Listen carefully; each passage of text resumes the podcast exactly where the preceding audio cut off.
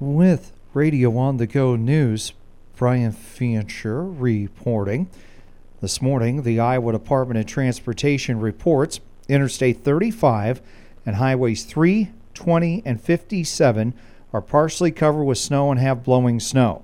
Highway 65 is partially covered with ice, and Highway 69 is partially covered with a mix of snow, ice, or slush.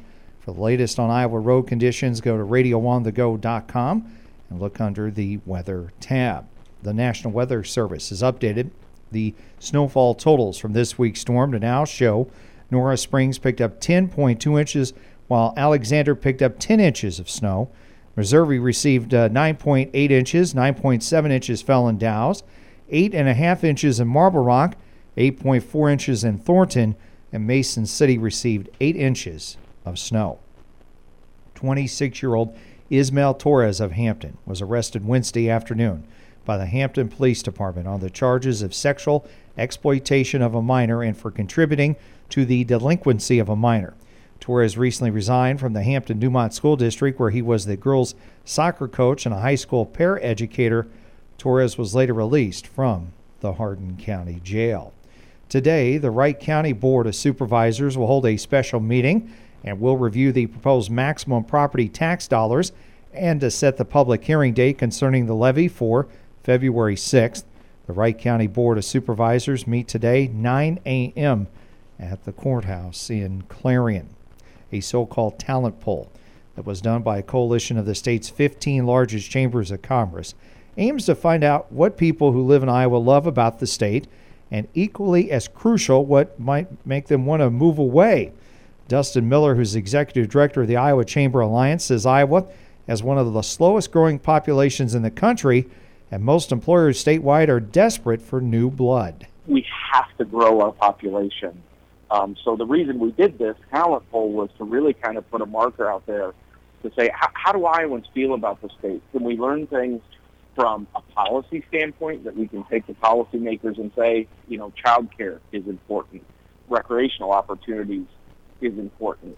Iowa's slow population growth is creating a serious problem for economic growth, Miller says, as labor shortages can strangle expansion opportunities. He says most of the things survey respondents said were the positives that keep them here were a little surprise. When we look at why do people like the state they live in, we get small town feel, affordability, the people. You know, we find that Iowa nice is a real thing one of the things that I don't think we talk about as Iowans enough is safety.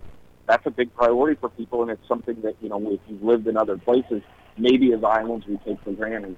In the poll, 45% of respondents said Iowa's entertainment opportunities are inferior to other states. While outdoor recreation continues to be a major selling point, respondents aged 18 to 29 said the lack of recreation was a major consideration for leaving Iowa.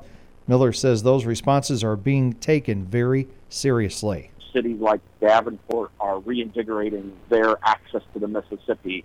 The same with, you know, water trails in the Des Moines area. You know, every single community that's a member has something like that. And we know that it's not as simple as boomers and Gen X like myself where you're just happy to have a job.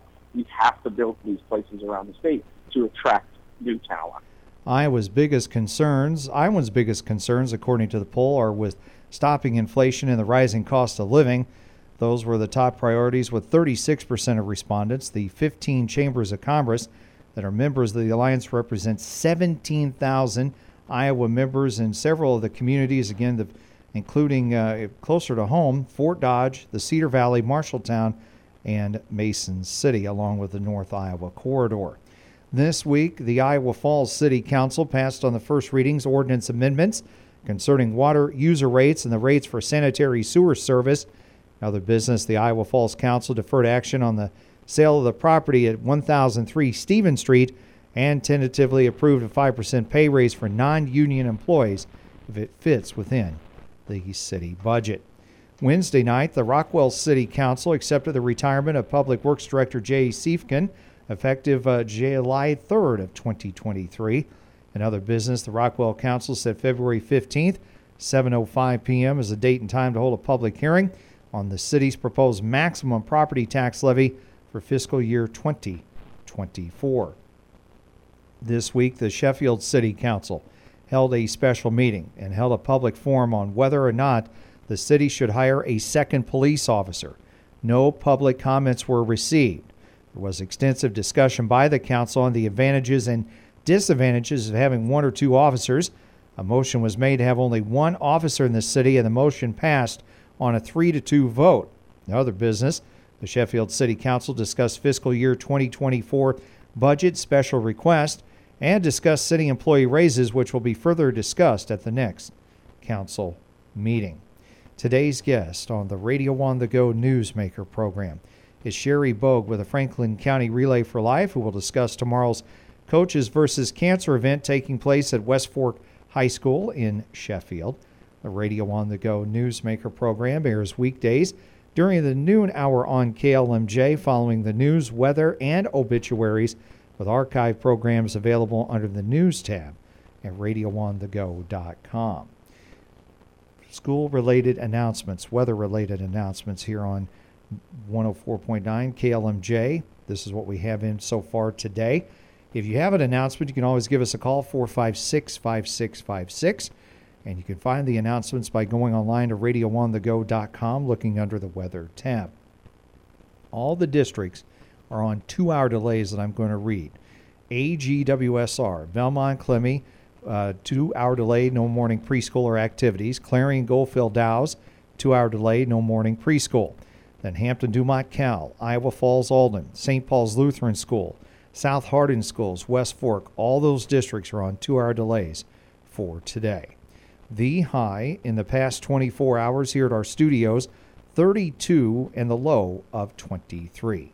For Radio on the Go News, Brian Fancher reporting.